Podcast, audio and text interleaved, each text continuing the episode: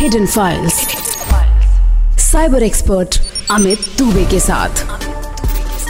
Only on Red F M Red F पर आप सुनना शुरू कर चुके हैं हिडन फाइल्स एक नया वीक एक नया साइबर क्राइम केस और एक नई cyber crime technique a week is a long time in cyber world यहाँ हर रोज नई टेक्नोलॉजी इन्वेंट हो रही है और इसी टेक्नोलॉजी से इन्वेंट हो रहे हैं साइबर क्राइम्स जैसे आज का ये real life cyber crime case जो आपको सुनाएँगे cyber security expert Amit Dubey.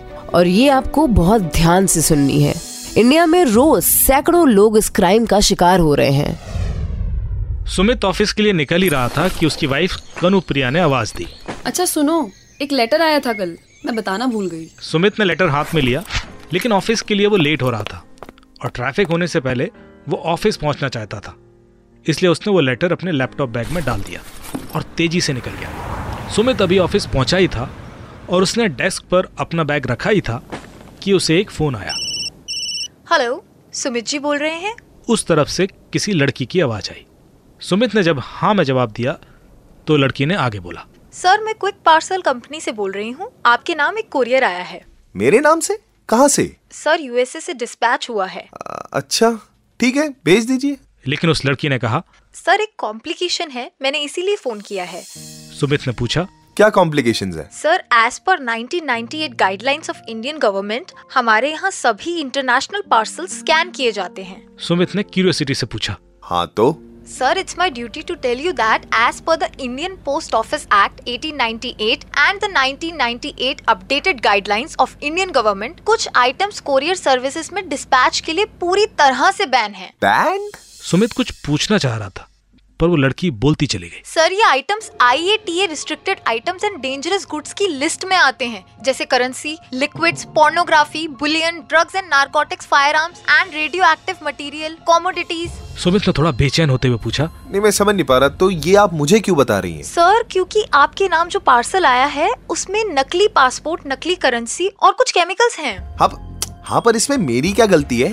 मुझे क्या पता किसने भेजा और क्यों भेजा है? सर ये सारे पासपोर्ट्स अलग अलग कंट्रीज़ के हैं। सुमित को कुछ समझ नहीं आ रहा था। उसने पूछा इन सबसे उसका क्या कनेक्शन है? सामने से रिप्लाई आया। सर ये आपके नाम से हैं और आईपीसी एक्ट 463 और 468 के तहत फर्जी पासपोर्ट रखने के जुर्म में सात साल की सजा है। सुमित का गला सूख गया था और वो लड़की बोले जा रही थी। इलीगल आइटम्स कोरियर से मंगाने के इंडियन पोस्टल एक्ट के तहत आप पर अलग कानूनी कार्रवाई की जा रही है। सुमित ने डरते डरते कहा। पर इसमें मेरी क्या गलती है? सर ये बात आप कोर्ट में बताइएगा। आप पर आरोप ये भी है कि आपको हमारी तरफ़ से दो नोटिस भी भेजे गए हैं और आपने उसका जवाब नहीं दिया। नोटिस कौन सा नोटिस कब भेजे गए? Sir I can see on my terminal कि हमारी तरफ़ से आज भी आपको एक एसएमएस नोटिफिकेशन गया है। आपसे कॉल बैक करने के लिए भी कहा गया है पर आपने हमें कोई कॉल नहीं किया। मजबूरन हमें आपके खिलाफ पुलिस कंप्लेंट करनी पड़ रही है। सुमित ने लपक कर अपने एसएमएस चेक किए और स्क्रॉल करते हुए देखा कि उसे एक कुरियर नोटिफिकेशन आया हुआ है जो कि उससे इग्नोर हो गया था। उसने अपनी सफ़ाई में कहा हाँ पर आजकल एसएमएस कौन पढ़ता है? मुझसे मिस हो गया होगा। Sir I can see on my terminal कि आपको नोटिस की कॉपी आपके एड्रेस पर डिलीवर भी की गई थी। सुमित को याद आया कि आज सुबह कनुप्रिया ने उसे कोई लेटर दिया था। उसने लपक कर बैग में हाथ डाला और वो लेटर निकाला। लेटर खोलते ही सुमित के होश उड़ गए। ये लड़की ठीक ही कह रही थी। मतलब सुमित को बार बार नोटिस आए थे और उसने ही इग्नोर किए थे। सुमित के मुँह से निकला। आ, मैं अपने लॉयर को कांटेक्ट करता हूँ। रुकिए। सर माफ़ कीजिए पर लॉयर ज़्यादा कुछ नहीं कर सकता। जो कुछ होगा कोर्ट में होगा। हमारी तरफ़ से ये एक्शन 10 मिनट में इनिशिएट हो जाएगा और फिर पुलिस आपके ऑफ़िस पहुँच जाएगी। आपका ऑफ़िस यही है ना? 19 बाई थ्री सेक्टर 30 और उस लड़की ने सुमित का पूरा पता सही सही बता दिया। सुमित बुरी तरह घबरा गया था। कुछ मिनट्स के फ़ोन कॉल ने उसके सोचने समझने की सारी शक्ति छीन ली थी। लेकिन सामने कॉल वाली लड़की बोले ही जा रही थी। सर और आप अपना ऑफ़िस छोड़ के कहीं जा नहीं सकते। नहीं तो कंटेम्प्ट के जुर्म में आप पर एक और केस लग जाएगा जिसमें तीन साल की सजा है। अरे आप कुछ भी बोली जा रही हैं। मतलब ठीक है मुझसे नोटिस मिस हो गया। इसका मतलब ये थोड़ा कि मुझे यूँ ही जेल में डाल दिया जाएगा। लेकिन कॉल वाली लड़की को मानो इन बातों से फ़र्क ही नहीं पड़ रहा था। कुछ दिन के लिए तो जाना ही पड़ेगा सर। अरे पर मुझे अपनी बात रखने का मौका तो दीजिए मैडम। मेरी साइड तो आपने सुनी ही नहीं। हमने मौका दिया था सर पर आपने ही इग्नोर किया। सुमित किसी तरह से उस लड़की को बस कन्विंस करना चाह रहा था। हाँ हाँ मैं बिज़ी था ट्रैवल कर रहा था। अभी हो गया तो कोई तो तरीका होगा मैडम। एक तरीका है सर। केस भी क्विक पार्सल के इन्वेस्टिगेशन सेल के पास है। I can talk to them और आपसे कुछ पेनल्टी लेके आउट ऑफ़ कोर्ट सेटलमेंट किया जा सकता है। इससे आपके खिलाफ पुलिस कार्रवाई नहीं होगी और आपको कोर्ट भी नहीं जाना पड़ेगा। कोर्ट कचहरी से तो हर आदमी डरता है। सुमित भी किसी तरह इस मुसीबत से छुटकारा चाहता था। प्लीज़ प्लीज़ हेल्प मेरी इसमें कोई गलती नहीं है। ठीक है ठीक है। मैं देखती हूँ मैं क्या कर सकती हूँ। मैं ये कॉल अपने बॉस को ट्रांसफ़र कर रही हूँ। आउट ऑफ़ कोर्ट सेटलमेंट की पावर उन्हीं के पास है। सुमित अभी कुछ बोल पाता कि म्यूज़िक सुनाई दिया और फिर सामने से एक भारी आवाज़ आई। सुमित जी आपका केस मुझे ट्रांसफ़र हुआ है। ये सेक्शन 463, 468 का मामला है। टोटल सात पासपोर्ट हैं अलग अलग कंट्रीज़ के। ये काफ़ी सेंसिटिव है। आप टोटल चार लाख बहत्तर हज़ार पे कर दीजिए और एक एफिडेविट दे दीजिए कि आपका इस पार्सल से कोई लेना देना नहीं है। सुमित एकदम से चौंक गया। देखिए सर ये मिनिमम पेनल्टी है। केस यहीं खत्म हो जाएगा। एक बार केस कोर्ट में चला गया ना तो आपका ओरिजिनल पासपोर्ट भी जब्त हो जाएगा और आपको इस सेटलमेंट का मौका भी नहीं मिलेगा। अच्छा रुकिए। मैं कुछ करता हूँ। लेकिन सामने वाला शख्स रुकने के मूड में नहीं था। सर मुझे इस मैटर पे तुरंत कॉल लेना है क्योंकि हमारी तरफ़ से पुलिस को कंप्लेंट जा चुकी है। क्योंकि कई रिमाइंडर्स के बाद भी आपका कोई रिप्लाई नहीं आया। तो अब मुझे तुरंत पुलिस को इन्फॉर्म करना होगा। नहीं तो पुलिस किसी भी वक्त आपके ऑफ़िस पहुँचती होगी। सुमित अभी सोच ही रहा था कि उसे रोड से पुलिस सायरन की आवाज़ आई। वो एकदम घबरा के बोला। हाँ हाँ मैं करता हूँ। आप आप पुलिस को रोकिए प्लीज़ मैं कर रहा हूँ प्लीज़ ठीक है मैं आपको अकाउंट डिटेल्स भेज रहा हूँ। आप ये पेमेंट कर दीजिए और मुझे कंफर्म कर दीजिए। एफिडेविट ईमेल पे तीन घंटे तक भेज सकते हैं। सुमित ने आनंद फानंद में लैपटॉप खोला। और दिए गए अकाउंट में पैसे ट्रांसफ़र कर दिए। सुमित ने फ़ोन करके क्विक पार्सल से आए हुए कॉल पर बता भी दिया कि वो एफिडेविट तैयार कर रहा है। सुमित अभी चैन की सांस ही ले रहा था कि चलो इस मुसीबत से छुटकारा मिला। और वो एफिडेविट ईमेल टाइप ही कर रहा था, पर वो इतना डरा हुआ था कि उससे टाइप ही नहीं हो रहा था। सो मदद के लिए उसने अपने एक लॉयर दोस्त को फ़ोन किया। अंकुर सक्सेना, एक लॉयर है और सुमित के दोस्त हैं। जैसे ही उन्हें इस मामले की जानकारी हुई तो उन्होंने तुरंत सुमित से वो लेटर और एसएमएस की डिटेल्स मांगे। और वो देखते ही अंकुर समझ गए कि सुमित के साथ फ्रॉड हुआ है। और उन्होंने सुमित को पुलिस में कंप्लेंट करने के लिए कहा। सुमित शॉक था कि कैसे किसी ने उसे फ़ोन पर ही कन्विंस कर दिया और उससे पैसे ले लिए। पुलिस स्टेशन पहुँच के सुमित को पता चला कि ऐसी और भी कंप्लेंट आई हुई हैं और ये साइबर क्रिमिनल्स की एक नई मोडस ऑपरेंडी है। साइबर सेल इस मामले में जाँच पड़ताल कर रही थी और उन्होंने मुझे बुलाकर आई हुई सारी कंप्लेंट का डेटा एनालिसिस करने के लिए कहा। दिल्ली पुलिस के पास पिछले चार हफ़्ते में इस तरह की करीब सात कंप्लेंट आ चुकी थी और पूरे देश में ऐसी हज़ारों कंप्लेंट्स थी। विक्टिम्स को कॉल मोबाइल नंबर से ही आए थे और ये नंबर्स क्राइम के दो हफ़्ते पहले ही एक्टिवेट हुए थे और अब काफ़ी नंबर्स तो बंद भी हो गए थे। और कॉलर्स की लोकेशन मेवात के अलावा मथुरा के पास से थी। कॉलर्स के केवाईसी डिटेल से उन तक पहुँचना मुश्किल था, क्योंकि वो ऐसे लोगों के नाम पर थे जिन्हें पता ही नहीं था कि उनके नाम पर कोई सिम कार्ड भी चल रहे हैं। और जैसा कि ऐसे मामलों में अक्सर होता है, जिन अकाउंट में पैसे दिए गए थे, पैसा वहाँ से भी निकल चुका था। या तो गिफ्ट कार्ड्स के फॉर्म में, या कैश विड्रॉल से। जो नंबर सभी एक्टिव थे, पुलिस ने उन सभी नंबर्स की एक्टिविटी मॉनिटर करना शुरू किया। इन नंबर्स की लोकेशन का पैटर्न अजीब था। ये सारे नंबर्स दिन में एक जगह पर जाकर स्विच ऑन होते और उसके बाद उसी जगह पर स्विच ऑफ़ हो जाते थे। गूगल मैप के हिसाब से लोकेशन कोई ओपन एरिया थी, जैसे कोई खेत या अबंडेंट प्लेस पुलिस जब उस एरिया में रेड डालने गई तो वहाँ कोई भी नहीं मिला था। मतलब कि क्रिमिनल शातिर थे। ये अपनी लोकेशन हर बार बदल रहे थे और कोई भी नंबर तीन चार हफ्तों से ज़्यादा यूज़ ही नहीं कर रहे थे।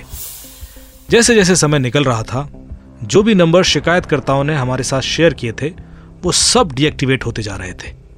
ज़ाहिर सी बात थी क्रिमिनल्स के पास नए नंबर्स आ रहे होंगे। जब मेरी डीसीपी शक्ति जी से बात हुई तो उन्होंने सलाह दी कि क्यों ना हम सारी कंप्लेंट का डेटा एनालिसिस करें और हॉटस्पॉट आइडेंटिफाई करें। यह किया जा सकता था, पर यह बहुत मुश्किल काम था। पहले सारा डेटा कलेक्ट करें और फिर उसे एनालाइज करें। हमने हर स्टेट से इस तरह की जो भी कंप्लेंट आई थी, उनका डेटा कलेक्ट करना शुरू किया। और थोड़े से एफर्ट्स के बाद हॉटस्पॉट्स मिलना शुरू हो गए। हॉटस्पॉट यानी कि वो लोकेशंस जहाँ से ये साइबर क्रिमिनल्स एक्टिव होते हैं। पर हमें इसमें बहुत प्रिसाइज लोकेशन नहीं मिल पाती।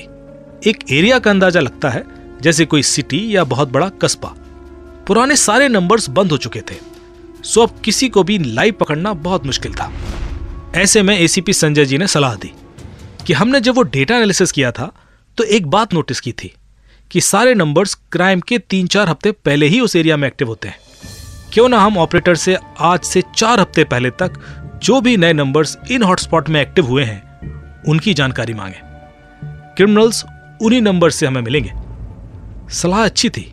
हमने सारे टेलीकॉम ऑपरेटर से आइडेंटिफाइड हॉटस्पॉट में पिछले चार हफ़्ते में जो भी नए नंबर्स एक्टिव हुए हैं, उनकी लिस्ट मांगी। उसके बाद हमने उस लिस्ट में से उन नंबर्स को अलग निकाल लिया, जो हर दिन सुबह स्विच ऑन होते थे और शाम को स्विच ऑफ़ हो जाते थे। और लोकेशन कोई एक ही रहती थी। ऐसे अब करीब 130 नंबर्स हमारे सामने थे और सारे नंबर्स एक्टिव थे। पुलिस ने जाल बिछाया और अगले दिन जहाँ भी ये नंबर स्विच ऑन हुए, उधर रेड डालनी शुरू की गई। पुलिस जब वहाँ पहुँची तो चौंक गई। वो एरिया तो एक खेत था। चिलचिलाती धूप में वहाँ कोई एक चिड़िया भी नज़र नहीं आ रही थी। ऐसे में कोई फ़ोन लेके यहाँ कहाँ छिप सकता था? फोन्स की लोकेशंस वहीं थी, पर कोई भी नहीं दिख रहा था। कांस्टेबल ने कहा कि यहाँ तो कोई भी नहीं है। ये कोई नई टेक्निक ईजाद कर ली क्या इन लोगों ने? इंस्पेक्टर संजय ने एक हवाई फायर किया कि अगर कोई कहीं छिपा होगा तो बाहर ज़रूर आएगा, पर कहीं से कोई भी बाहर नहीं आया। पुलिस की टीम गाड़ी से लौट ही रही थी कि रास्ते में उन्हें घास के बड़े बड़े ढेर दिखाई दिए। कांस्टेबल ने कहा, सर, ये देखिए, घास के ढेर। बचपन में बहुत खेले हैं हम इन घास के ढेरों पर। अंदर से बहुत ठंडा होता है। ढबुआ कहते हैं हम इन्हें। इंस्पेक्टर संजय को अचानक कुछ कौंधा। उन्होंने गाड़ी रुकवाई और एक घास के ढेर की ओर बढ़े। ये काफ़ी बड़ा ढेर था। एक ढेर के पास जाके जैसे ही उन्होंने लात मारी, वो अंदर से खोखला था और एक लकड़ी का घर सा बना हुआ था। अंदर दो लड़के थे। इंस्पेक्टर संजय ने चिल्लाकर उन्हें बाहर आने के लिए कहा और दोनों लड़के बाहर आ गए। दोनों की उम्र करीब सत्रह अठारह साल थी। कांस्टेबल ने जैसे ही अंदर जाके चेक किया तो अंदर करीब बारह फ़ोन बरामद हुए। पुलिस की टीम माजरा समझ चुकी थी। उन्होंने एक एक करके सारे घास के ढेरों की तलाशी शुरू कर दी। करीब पचास लोग अरेस्ट किए गए। इसमें काफ़ी लड़कियाँ भी थी। यह इस वक्त का बहुत कॉमन फ्रॉड है। और हर रोज पूरे इंडिया में कई लोग इसका शिकार हो रहे हैं। आपका नाम इस विक्टिम की लिस्ट में ना हो। इसके लिए आपको कुछ बातों का ध्यान रखना होगा। क्रिमिनल्स ने यहाँ भरोसा बनाने के लिए फ़िज़िकल नोटिस भी भेजा एसएमएस भी भेजा और फिर फ़ोन किया। फ़ोन पर भी दो अलग अलग लोगों से बात कराई गई। ये सब इसलिए ताकि आप पर भरोसा बनाया जा सके। साइबर क्रिमिनल्स वर्चुअल वर्ल्ड में कितनी भी एंटिटीज क्रिएट कर आप पर भरोसा बना सकते हैं।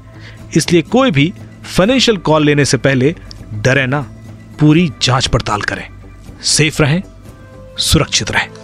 याद रखिए कि साइबर क्राइम से बचने के लिए आपका सबसे बड़ा हथियार आपकी अवेयरनेस है।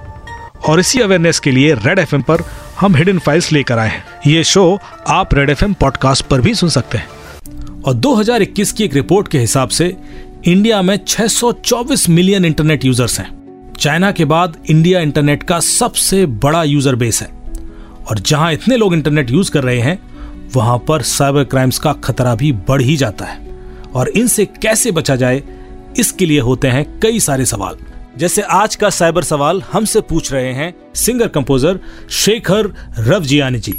Hi, मेरा नाम है शेखर रवजियानी और हिडन फाइल्स पर साइबर एक्सपर्ट अमित दुबे जी से मेरा सवाल ये है कि ये कैसे पता करें कौन सा लिंक क्लिक करना सेफ़ है और कौन सा अनसेफ क्योंकि मुझे तो दिन भर ढेरों ऐसे गाने के मीटिंग्स के लिंक आते हैं from various people so is there a way to stay safe Shekhar ji, हर दिन हमारे पास ऐसे हज़ारों लिंक्स आते हैं जिस पर हम ये डाउट करते हैं कि ये सेफ़ है या नहीं।